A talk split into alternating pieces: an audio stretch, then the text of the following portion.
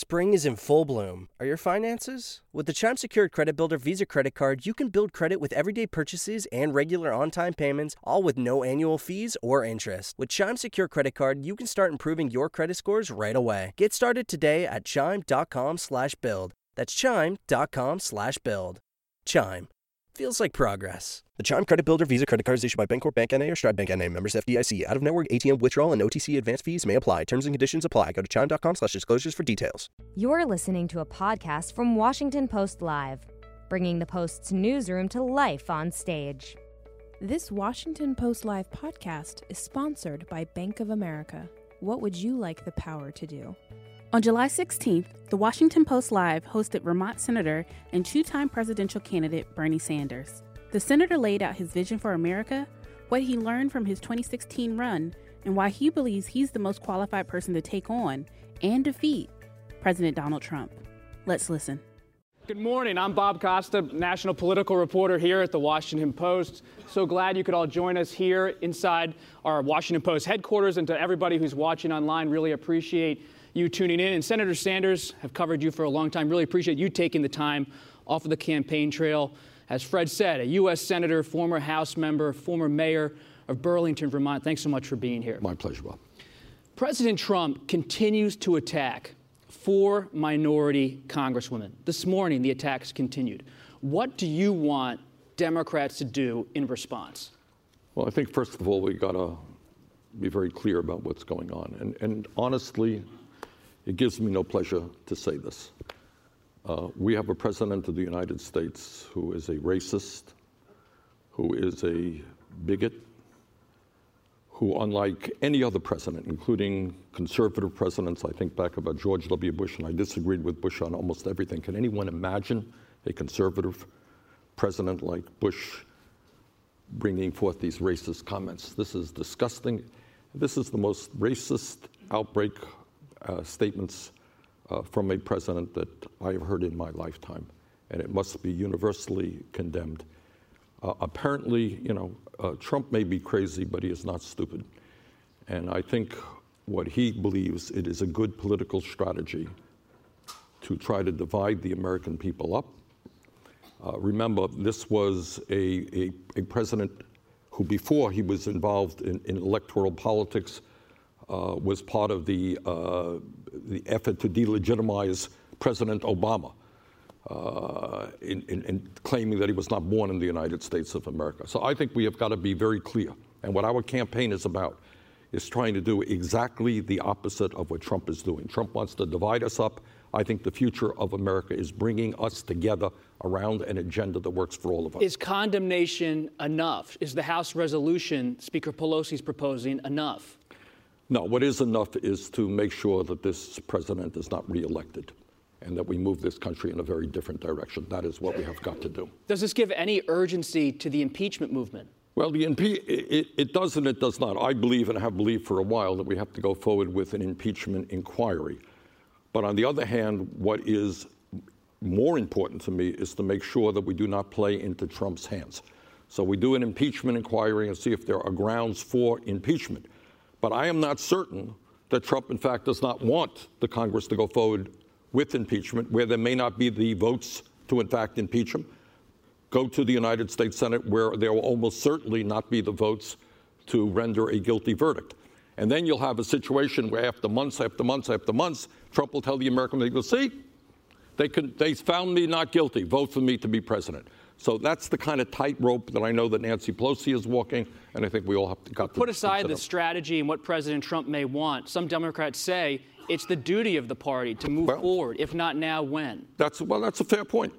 We have got to hold a president accountable. Period. And an impeachment inquiry begins that. But on the other hand, as an American citizen, not alone, you know, a, a candidate for president, I've got to do everything I can to make sure that Trump uh, is not reelected. Is there anything besides a resolution that the Democrats can do now on Capitol Hill? Look, I think we have got to expose him from coast to coast to the liar and the fraud and the racist that he is. You know, he went before the American people when he ran for president and he said, you know, I'm going to stand with the working class of this country. We're going to provide health care to everybody. Remember that? Is that a fair quote? Health care to everybody. And then he attempted to throw 32 million people off the health care that he had. He said, I'm going to bring forth a tax plan, not going to benefit the wealthy, it's going to benefit the middle class. 83% of the benefits went to the top 1%. He said, I am, remember, tell me if I'm wrong here. I am a different type of Republican. Not wrong. He actually told the Washington Post that health care quote. There you go. All right. He said, I am a different type of Republican. I'm not Mitch McConnell and I will not cut Medicare and Medicaid and Social Security. Take a look at his budget.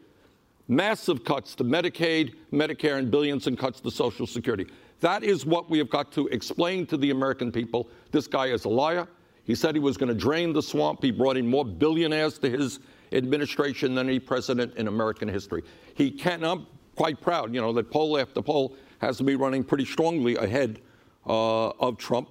Uh, I'm not alone in that, although Biden is doing well as well. We can beat him, but we have to make sure we are talking to the American people and explaining to them as carefully as we can the fraud, the phony, and the racist that he is. If he's all of that in your view, then why are his poll numbers pretty strong?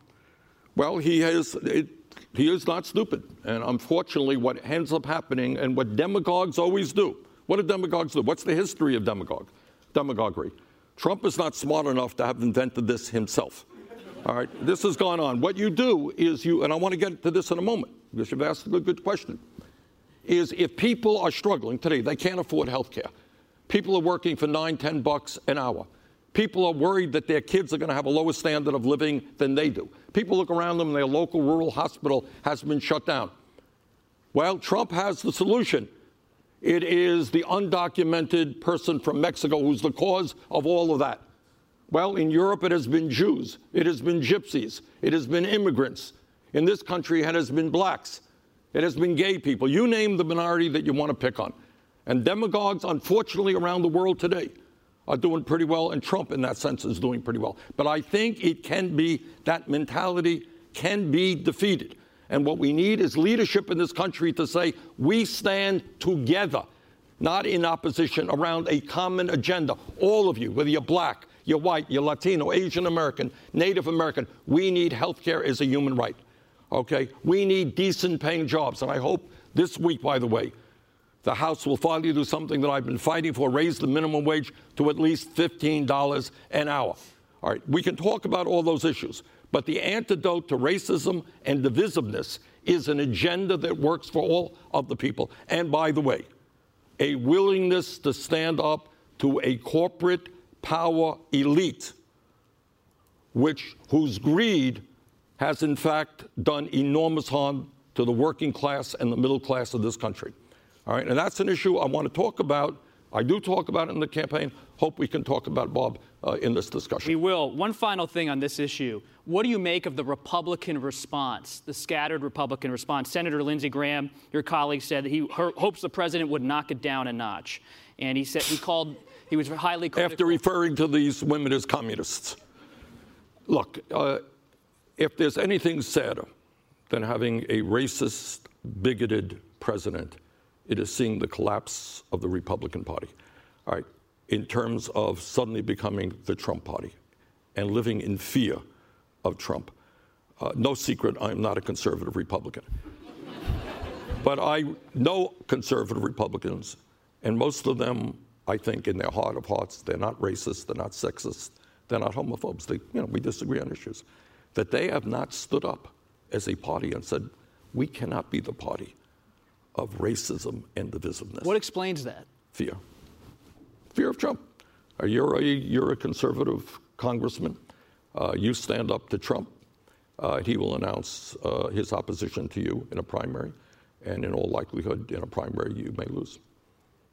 Republicans are reacting how they're reacting. How should the business community respond? You talked about corporate America. Should they walk away from President Trump? Yeah, they should. Will they? No, they won't, because unfortunately, their bottom line is more important in many respects than the future of this country. Uh, and I say this not happily, but I think that is the reality. Uh, it would be a very positive thing if the business leadership of this country will say that, you know what, uh, we cannot support a president who is racist. But mark my words, President Trump will end up getting a whole lot of money from these very same people who say in quiet rooms, oh, Trump is a joke. Uh, we, we really discussed it. You know, we believe in a woman's right to choose. And of course, we have great friends who are black and all that stuff, but publicly they won't say that. And that is a, a sad state of affairs. On the issue of Representative Ocasio Cortez, she has a chief of staff, pretty disruptive. You've heard about Saikat Chakrabarti. Uh, he has said Democrat uh, leaders in the House have, quote, enabled a racist system. Should that kind of critique be tolerated? Well, look, you're getting into inside, inside, inside the beltway. Just, I am a reporter. Yeah, I know, but if you're a reporter, if We're you're, gonna- yeah, and the answer is no. Do, do I think Nancy Pelosi is a racist? Of course not. Um, but this is what I do think, and let's get to what really is going on. What is going on in America today? We are the wealthiest country in the history of the world. In the last 30 years, we have seen an explosion in technology and productivity. All right? And yet today, the average American worker is earning in real inflation accounted for dollars not one penny more than he or she earned 45 years ago. Over the last 30 years, this is quite unbelievable. Over the last 30 years, the top 1% has seen a $21 trillion increase in their wealth. Anyone here know what the bottom 50% has seen? Decline in their wealth by $900 billion. Three people, including the guy who owns the Washington Post, three people own more wealth than the bottom half of America. All right? You have a corporate elite where the fossil fuel industry today makes billions of dollars a year in profits while they are destroying this planet. Top 10 drug companies made $69 billion in profit last year. Average American cannot afford to buy the medicine they need because we are charged by far the highest prices in the world for prescription drugs. We are the only major country in the world not to provide health care to all people as a right. Our younger generation, everything being equal, will have a lower standard of living than their parents. Those are the reasons why Trump gets elected. All right, you brought it up. Let's take it on. Jeff Bezos, he owns the Washington Post, also the founder of Amazon. Is Amazon a monopoly? It is moving very rapidly to be a monopoly. And it's not just Amazon. I think we need vigorous antitrust legislation in this country. Because you are seeing, you name the area, whether it's pharmaceuticals, whether it is Wall Street, whether it is high tech, fewer and fewer gigantic corporations owning those sectors. And we need an attorney general, which who I would appoint, who understands antitrust law, who believes in competition, who would break up these model, uh, uh, these huge corporations. So a Sanders administration would have a DOJ that would try to break up Amazon, break up Facebook, break up Google? Absolutely. Facebook has unbelievable, I mean, we deal with it every day. They determine who we can communicate with. They have incredible power over the economy, over the political life of this country in a very dangerous sense. Was the FTC settlement with Facebook enough? No, obviously it was not. All right, so I mean, these are my point. My point, Bob, is these are the issues. We're that- talking about them. You all right? Good. Let me talk about them a little bit more. All right. So here's an example. All right. The United States is the only major country on earth not to guarantee health care to all people. Okay. I live 60 miles away from Canada, Burlington, Vermont. You got heart surgery in Canada. You walk out of that hospital without owing a nickel. Without owing a nickel. And the care in Canada is quite as good as in the United States. In our country, we spend almost twice as much per capita as do the people of any other country, including Canada. We have 80 million people who are uninsured or underinsured. We pay the highest prices in the world for prescription drugs.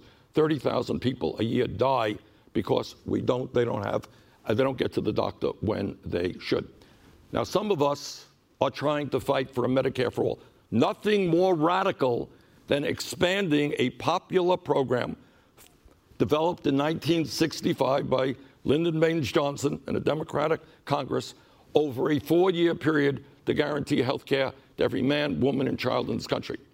And we are running into opposition from the pharmaceutical industry, from the insurance industry, from the private hospitals And from your own party. and some in my own party, absolutely, who will spend together probably hundreds of millions of dollars to defeat us because they think the current system is great. Let's specify they. Vice President Biden gave a speech this week. He said Medicare for all would tear up part of President Obama's legacy. Is he wrong? Of course, he's wrong. Look, you are you are looking at a United States senator who probably not only was on the is on Health Education Labor Committee, which helped write the uh, Affordable Care Act, but when Trump and his friends try to repeal it, you're looking at a guy who traveled all over this country, led large rallies, and worked with Democratic senators and members of Congress to oppose what Trump was doing. We ended up winning by one vote. The late John McCain uh, came through. Um, so, you know, I have defended, I have helped write and defended the Affordable Care Act. But you know what? Times change and we have got to go further. We have to ask ourselves why do we spend twice as much per person on health care as do the people of any other country? Is the function of health care to make huge profits for the drug companies and the insurance companies, or is it to provide quality care to all people? Let me give you an example of the dysfunctionality of the current system. I was just yesterday at Hahnemann Hospital in Philadelphia. You grew up in Philadelphia, you know the hospital.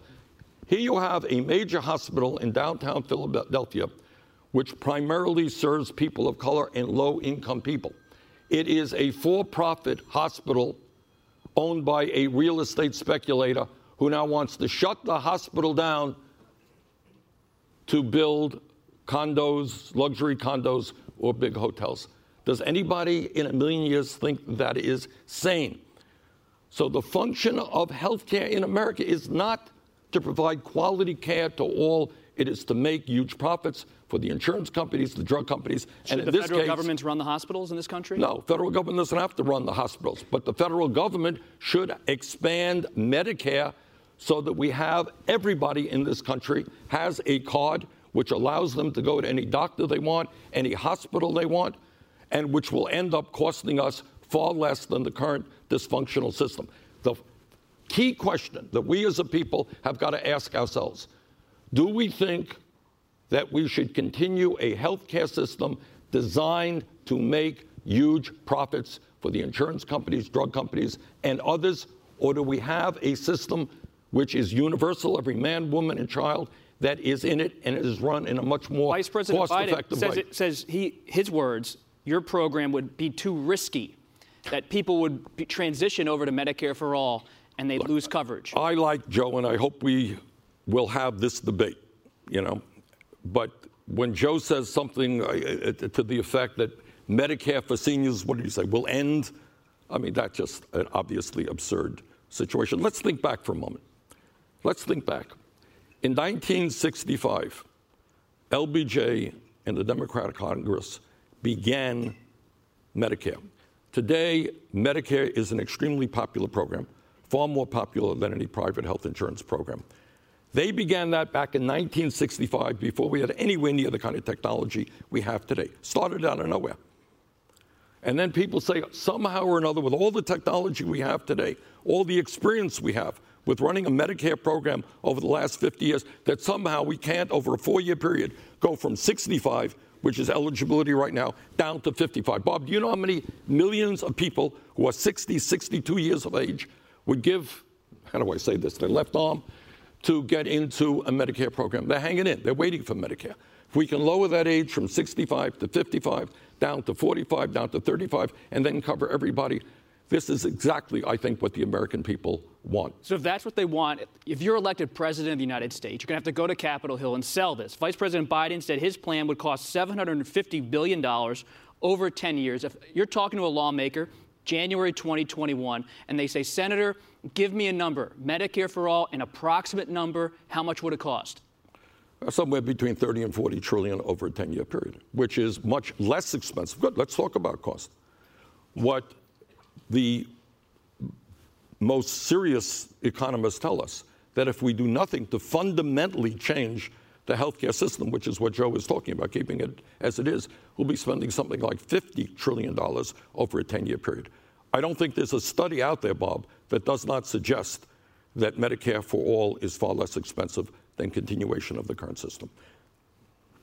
President Obama had to make concessions on the ACA. Would you be willing to make concessions as president on Medicare for all? Well, I, I, think one of the points that I want to make is, is Bernie Sanders' presidency would be a different type of presidency. In other words, I hold the radical vision that maybe, just maybe, a president and a Congress should do what the American people want them to do. I know that's a radical idea. It's not ra- I, no, no, it's in reality. Mitch, oh, but, Leader McConnell doesn't right, seem to pay a political price. Let me talk right? about. He doesn't seem to pay a political price for not taking up the House Democrats' right, bill. Let me talk about reality. All right. And again, I, you know, what we are trying to do is something a bit different than other presidents. That's my history politically. And what I believe is that right now you have a Congress that is heavily dominated, especially the Republican Party. You tell me, maybe the Washington Post might want to do a poll on this, and that is to ask the American people whether they think we should give huge tax breaks to billionaires, greatly expand military spending, and then cut back on Social Security, Medicare, Medicaid, and education. Now, if you did that poll, how many, what percentage of the American people would think that's a good idea? But that's exactly what Mitch McConnell believes. All right, way out of touch with the people of Kentucky, with the people of America. What we need is presidential leadership that goes to Kentucky, by the way, a very poor state, and says that stand up and tell your senators that health care is a human right, that you will save money by moving to a Medicare program. Right now, in my campaign for president, the thing I'm most proud of is that we have over 1 million volunteers. The reason I believe we're going to win the Democratic nomination and defeat Trump is because of our grassroots movement. And as president, what I will do is expand that movement and create a process where people all over this country become engaged in the political process, working class people, young people, in a way that we have never seen before, and put pressure on Republicans. And I will do everything I can to make sure, by the way, that the Republicans do not continue to control the Senate, but put pressure on Republicans and Democrats to move this country forward in a way that reflects the needs of the working class of this country. What does that mean? It means raising the minimum wage to a living wage. It means rebuilding our crumbling infrastructure and creating many millions of decent paying jobs. It means expanding the trade union movement, making it easier for workers to join unions. It means demanding that the wealthiest people in this country start paying their fair share of taxes. So now, I know we're in Jeff Bezos' building, but Amazon last year made over $10 billion in profit. What did they pay in taxes? Not a nickel in federal income taxes. Does anyone think that that is vaguely sane? you have corporations and the wealthy stashing trillions in tax havens of the Cayman Islands, Bermuda, and all over the world? I intend to change that. The American people want us to change that. They want us to address the issue of climate change, which is, is in fact an existential threat to this planet. So the Jeff Bezoses of the world would help pay for Medicare for all, higher taxes yes. on them. Should the middle class at all have a stake in creating a system like Medicare for all through a bit of a higher tax rate? Well, how do you think we, healthcare is not free? Right now, we pay through we pay for um, healthcare in a variety of ways. Pretty complicated. About half of healthcare dollars, more or less, comes from taxes. That's what Medicare is about, what Medicaid is about, uh, what the CHIP program is about, what the Veterans Administration is about. So you already spend a lot of money on that. The other way we pay for it, we don't call it taxes, we call it premiums. We call it out of pocket expenses. Increasingly in this country, people have higher and higher deductibles and higher and higher copayments. That's how they are paying for health care. So, what we're saying is when you walk into a doctor and hospital, there is not going to be any premium, no copayment, no deductible. You're going to long term health care as well. We're going to expand Medicare to cover dental care, hearing aids, and eyeglasses. You're not going to have to pay out of your pocket. You're not going to have to pay premiums. What are you going to have to pay? Yes, you're going to have to pay more in taxes. But at the end of the day, just hypothetically, if I say to you, Bob, that instead of paying $15,000 a year for your family, in premiums and out of pocket expenses, and I'm asking you to pay $10,000 more in taxes, you're $5,000 to the good. You'll say, Thank you very much, Bernie. And I think a lot of people in this country. Well, is there will. anything specific you could, you could say about how middle class taxes would be affected? I can't, because this, you're talking about over $3 trillion a year. And we have intentionally not gone there because I want that discussion. But I, uh, to be taken place. If I write a three and a half trillion dollar tax bill, you know, it'll be picked apart by every group in the world. But obviously, we say to an employer right now, the Washington Post spends a fortune, I am sure, in providing health care to its employees. Under our plan, they will probably end up paying a payroll tax, not premiums. Uh, and, and not having to spend half their lives with 15 people trying to determine what kind of health insurance you'll have next year. So It's a simpler plan. It will be based out of public funding, as is the case in virtually every major country on earth. But if you're a small and medium sized businessman, you are not going to have to pay the premiums that you're currently paying. For the vast majority of the people, maybe not Jeff Bezos, but for the vast majority of the people in this country, at the end of the day, under a Medicare for All single payer program, they'll be paying less than they are currently paying. The debt ceiling's coming up. Secretary Mnuchin said it could expire in September. What price should Republicans and, and Democrats come up with to extend that debt ceiling? Well, I think there's got to be some serious negotiations regarding the future priorities facing this country.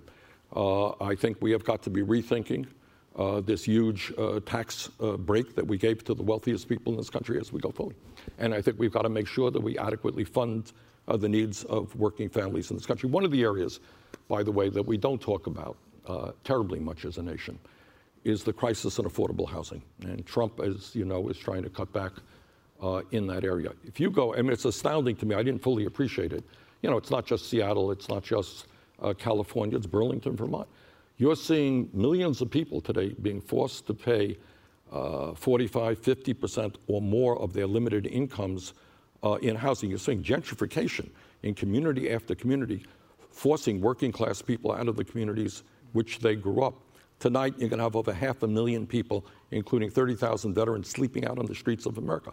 So, one of the areas that we have got to demand Republicans move forward on is addressing the crisis in affordable housing and starting to build the millions of units of housing that we need. President Trump continues to tout the economy. Are you encouraged or wary by the stock market's recent gains? Well, the stock market is doing very, very well. Uh, unemployment is relatively low. But, I'm, but here is the issue. If you turn on TV today and you see the president say, the economy is doing great, well, what does the average person really think? If you're a mom out there trying to find uh, uh, childcare for your kid, you can't find virtually any. I, somebody worked with me, a person on my staff worked here in my Senate office, $30,000 for good quality childcare in the city of Washington. Uh, it's less in Burlington, Vermont, but it is outrageously high. If you're looking at public education in America, you send your kids to a public school. Are teachers being treated with the respect and getting the remuneration that they deserve? Are people all over this country, especially in lower income families, communities, happy with public education? If you are a young person in this country, you're scared to death about even going to college because you're worried about coming out of school $50,000, $70,000 in debt, which is why I believe we should cancel all student debt in this country. If you're an ordinary human being, if you're a farmer in Iowa, and you're looking at the climate out there and you're seeing what's going on in Europe and India and Australia, you know that despite what Trump believes, climate change is not a hoax, but it is in fact a very, very serious reality for the planet. And I want this country to lead the world, not to de- not to deny the reality of climate change. My vision as president, I know this is, you know, a radical vision and it may not succeed. But right now what the scientists are telling us is that we have less than 12 years to radically transform our energy system away from fossil fuel to energy efficiency and sustainable energy, or else there will be irreparable damage to our country and the world. So, as President of the United States, what I would do, don't know that I would succeed, is go to Russia, go to China, go to Brazil, go to India, and say, you know, maybe instead of spending a trillion and a half dollars every year on weapons of destruction designed to kill each other, maybe we should use those resources to fight our common enemy, which is climate change. Now, I don't know that that succeeds, but that has got to be the goal. And by the way, as somebody who supports the Green New Deal, when we move to the transformation of our energy system, we create millions and millions of good paying jobs, leading the world in wind and solar and other sustainable technologies. You brought up China. If you were elected, would you keep the tariffs on China? No, if I were elected, we'd sit down and try to develop trade policies that work for the working people of this country and poor people around the world. It is no secret, and I say this as somebody who helped lead the effort against NAFTA, PNTR with China, and other trade agreements that these trade agreements were most often written behind closed doors by corporate leaders. And these corporate leaders were making money in this country, prepared to throw workers in this country out on the street because they make more money going to China or go to Mexico. Those are not the trade agreements that I support. Tariffs is one tool, but overall, you need a trade series of trade agreements that work for working people in this country. If there are corporations out there who are making money and they shut down in this country and they want to go abroad for cheap labor and then they line up at the trial for federal contracts, I would say, you know what, before you want the taxpayers to give you a contract, why don't you treat your workers with respect? And by the way, that has to do with health care benefits, that has to do with treating workers with dignity in this country, something that corporate America in many instances is not doing. We have a situation today where the CEOs of large corporations make 300 times more than their workers. We have to deal with that.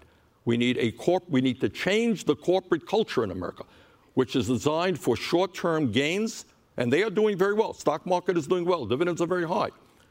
But maybe start paying attention to the working people of this country and not just to the stock market or dividends. Should Vice President Biden's support for NAFTA years ago give Democrats pause? Well, look. Yes uh, or no? I'll give you a not yes or no. Give me give me two sentences. All right. All right. I think it'll be more than two sentences. It will be. All right. He's a good reporter. He got it. All right. I mean, look, is Joe's record something that should be discussed? Is Bernie Sanders' record something that should be discussed? That is what a campaign is about. Do we should we engage in mudslinging and and uh, opposition? It's a research? policy question. Of course, it's a policy question. So the answer is yes, but it's not only that. Joe was a strong supporter of a NAFTA and PNTR with China. How is that going to play in the Midwest, which was decimated? In Michigan, Wisconsin, other states, which were decimated by these terrible trade agreements. Do I think that the workers in those states are going to feel very kindly to the guy who supported those agreements? But it's not just trade. let me just briefly, you know, talk about some of the differences between uh, Joe and myself. Uh, Joe voted for the war in Iraq. Uh, I did everything that I could. I not only voted against that war, I did everything that I could to see that we did not get into that war, which turned out to be the worst foreign policy blunder in the modern history uh, of this country. Joe voted for the deregulation of Wall Street. I helped lead the effort against that. That led, in my view, to the Wall Street collapse of 2008 uh, and the incredible pain that that caused for the American people. I voted against that bailout.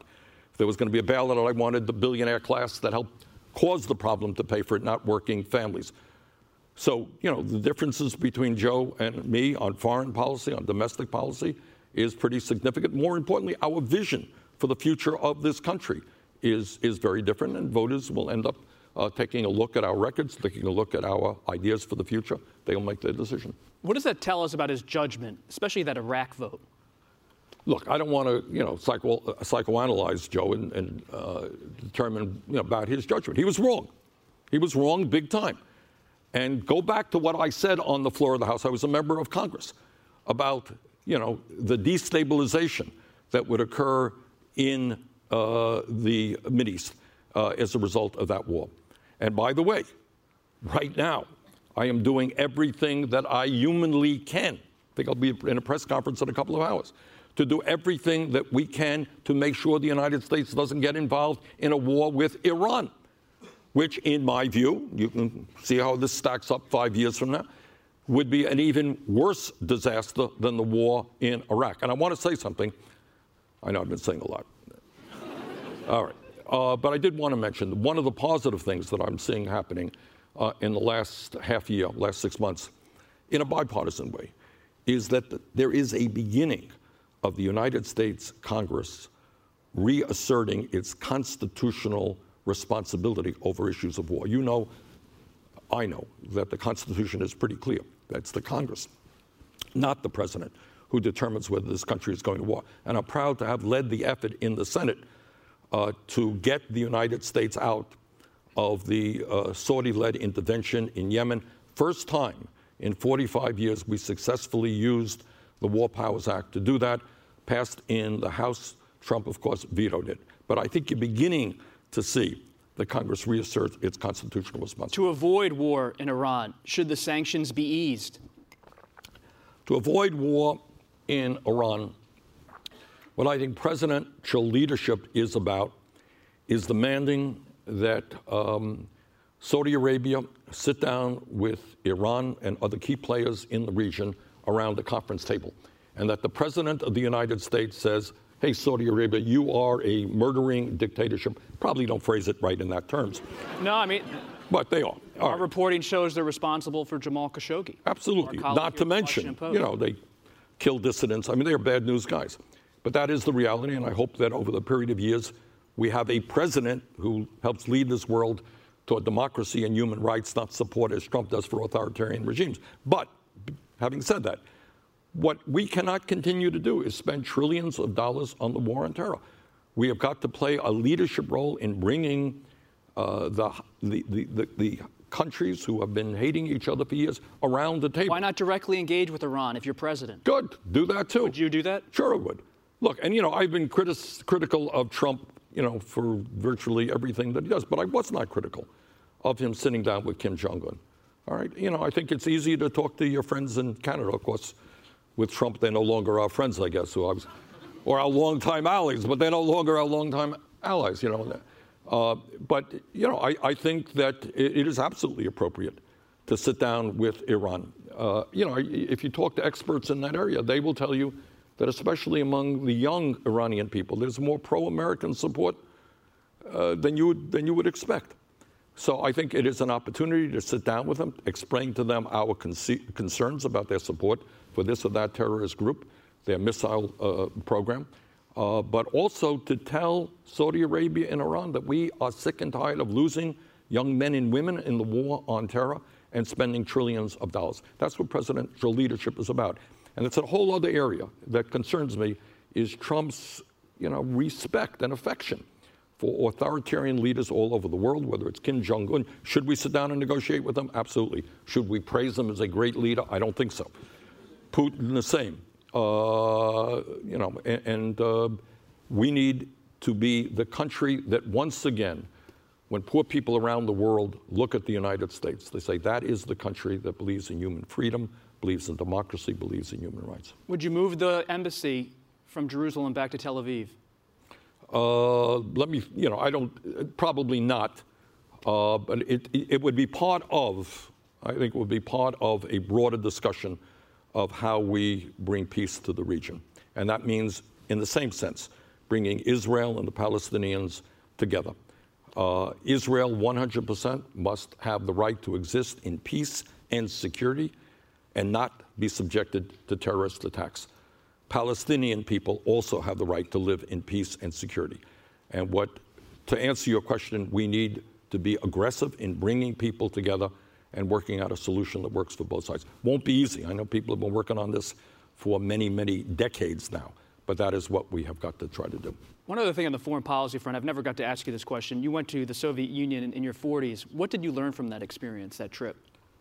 Uh, I went to the Soviet Union. I know that the uh, internet thinks I went there to celebrate my honeymoon. Uh, we went with, my wife would, would respectfully disagree. We ended up going with about 10 other people from Burlington, Vermont. Not quite a romantic uh, honeymoon. and the purpose of that trip was to establish a sister city relationship with a city called Yaroslavl, very old city in Russia. And I believe, and it actually, that trip uh, started the sister city program which to the best of my knowledge exists, continues to exist today, has been a great program, bringing uh, uh, citizens from Yaroslavl to Burlington and, and back and forth. Uh, what I learned is that you had an economy back then uh, that was in a lot of trouble. I remember uh, in the middle of the night going down there and talking to people who kind of looking around them, uh, worried that somebody was overhearing them, that you lived in an authoritarian society. But on the issue, by the way, you know, what Trump does, getting back to your very first question, Trump thrives on fear. And fear very often is based on just not knowing people who are a little bit different than we are. And I think one of the antidotes to fear, internationally at least, is to develop these cultural exchange programs. I would love to see American kids going out to countries all over the world, and I'd like to see young people from other countries coming into the United States. I think the way we beat fear and xenophobia is by understanding at the end of the day that people, no matter what the color of their skin is, no matter what their religion is, end up having the same dreams and the same aspirations. And by the way, that's what I learned from that Sister City program. That was then under communism, and you saw the young people who you know, be, work really well with the young people from Burlington. Let's stick with that race point you just brought up. In 1974, you said that busing policies were well meaning in theory, but sometimes result in, quote, racial hostility. What else did I say in that? D- tell me. No, you got it there. Read it. Read, read the whole quote. I don't have the whole quote. The whole quote is the federal government doesn't give a shit about African Americans. Oh, that is true. That's why I didn't include it. All right. Okay. And my point was now. that I don't think anybody thinks that busing is the solution. What is the solution? What I meant by that quote is that we need to enforce fair housing legislation. I think everybody, whether you're black or you're white, you want your kids to go to a great community school, not to be bused an hour away. That is the goal that we should be striving for. And by the way, we've introduced uh, education, what we call the Thurgood Marshall uh, educational plan, which would significantly improve public education in America and deal with a very serious issue of the growing segregation of schools in American society, something that we have to address very uh, boldly. Was Senator Harris's critique of Vice President Biden fair? I don't want to, you know, Senator Harris will tell you what she wants, and I'm not here to talk about Joe Biden or Senator Harris within that context. All that I know is that we have massive amounts of racial disparity in this country today, today. And that means that in a country which has enormous income and wealth inequality, we're looking at a nation where the average white family owns 10 times more wealth than the average black family, where infant mortality rates in the black community two and a half times higher than the white community. Unbelievable. If you're a black woman having a baby today, the likelihood is three times greater that you will die than if you're a white woman, where we still have redlining in terms of financial, uh, our financial system, housing segregation.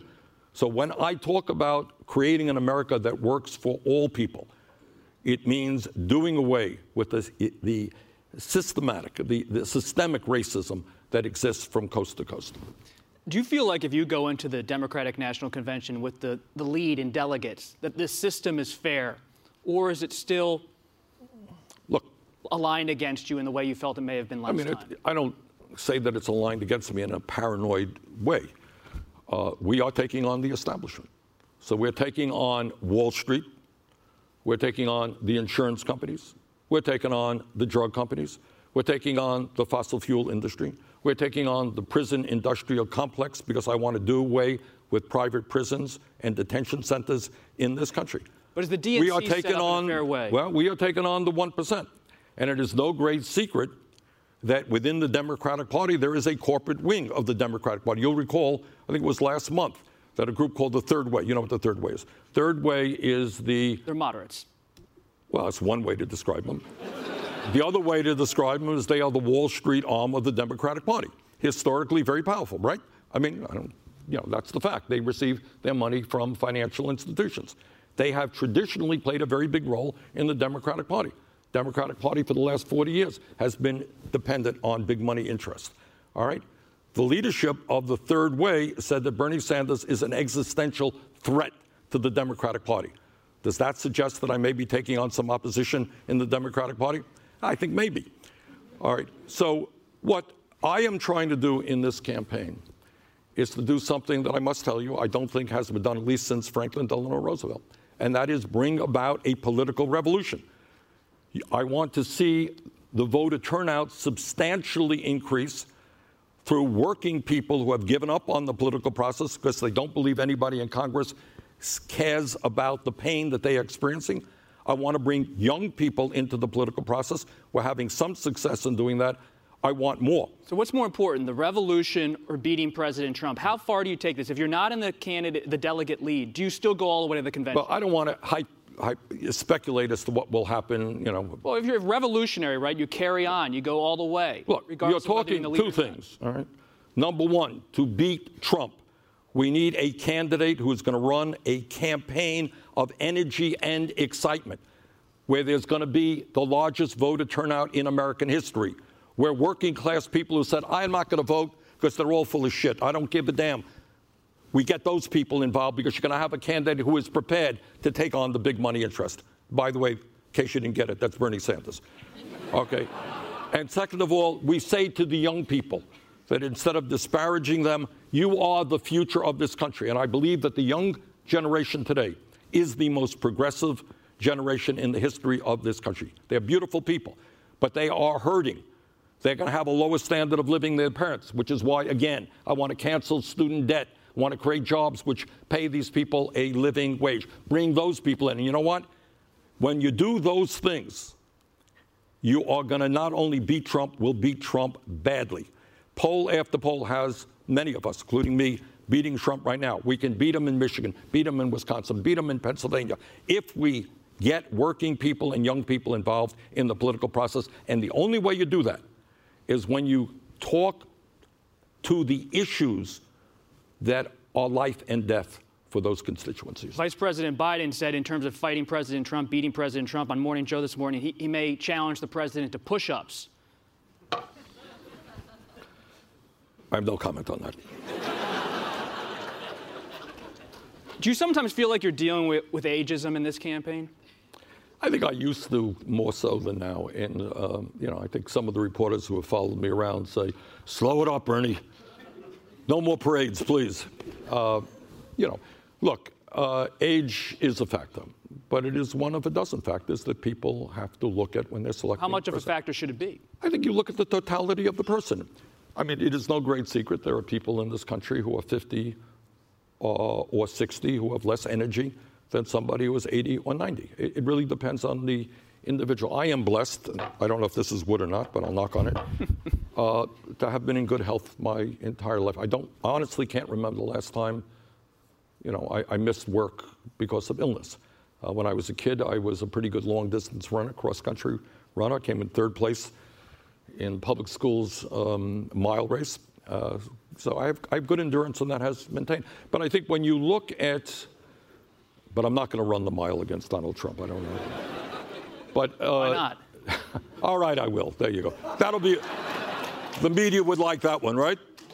You tell me. So you yeah. are challenging President Trump to run the mile? No, I'm not. See, this is how the media operates. Oh, here all we go. All right, okay. but um, you brought it up. but you know, I, I think you look at the totality. You look at the record of the person. You look at the vision of the person. You look at the accomplishments of a person.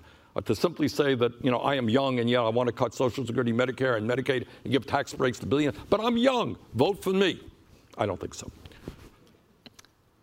We have one minute left, two minutes left. Do you think if you're the nominee, you'd ask Democratic super PACs to disband?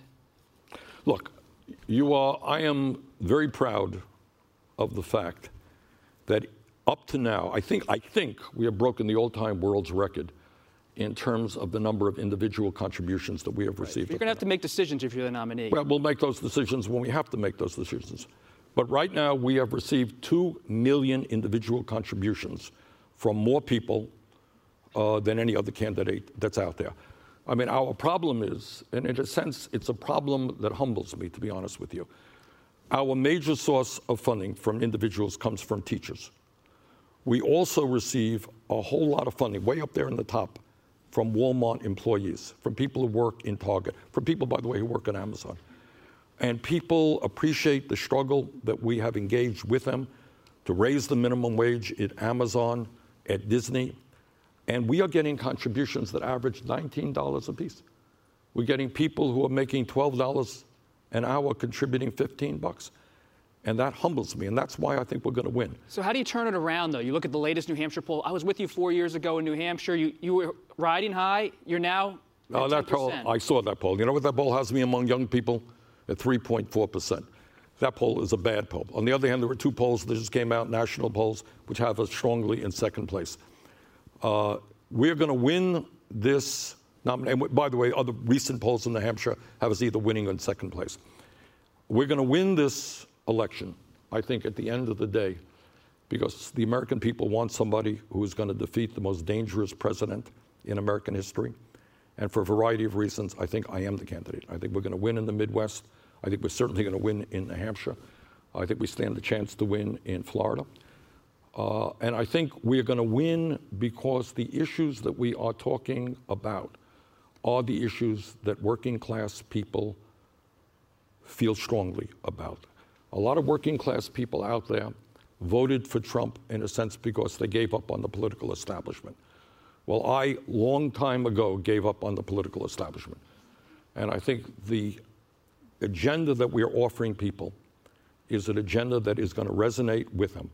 They want a Congress, they want a government, they want an economy that works for all of us, not just the 1%. And there's a real choice. They want leadership that is going to take on the 1%. And there's a real choice, as you outlined today, between Vice President Biden's view of the world and your view of the world. But you have a crowded lane this time. A lot of people echoing your views, yeah. stuff you talked about in 2016. How do you persuade voters that they should side with you? It's crowded this time around. I think I would ask people to look at the record. You're beyond right. the record. Beyond well, no, no, no, no, no, no, no, no, no, no, no. That's no. I think it is fair to look at the record. I mean, anybody can come up with any position today. They can do a poll. Say, oh boy, I better support Medicare for all. It's popular among Democrats. You think some Democrats have? I, am not. Look, look, look, I'm not. Well, you can make that determination. All that I'm saying is find out. You know, you talked about other people saying what I'm saying. Four years ago, it was not so easy because I got condemned by the Washington Post and everybody else about talking about raising the minimum wage to 15 bucks an hour. Talk about Medicare for all single payer system. Talking about making public colleges and universities tuition free and dealing with student debt. Talked about a trillion dollar investment to rebuild our crumbling infrastructure. Talked about criminal justice reform and comprehensive immigration reform. I was there. I did it. Is when being it wasn't, first enough this time? No, it's not enough. But it should tell the average voter that I am prepared to lead in a different type of way, that I am prepared to take on the political establishment, to take on the corporate establishment, and stand up for the working class of this country. Senator Bernie Sanders of Vermont, thank you very much.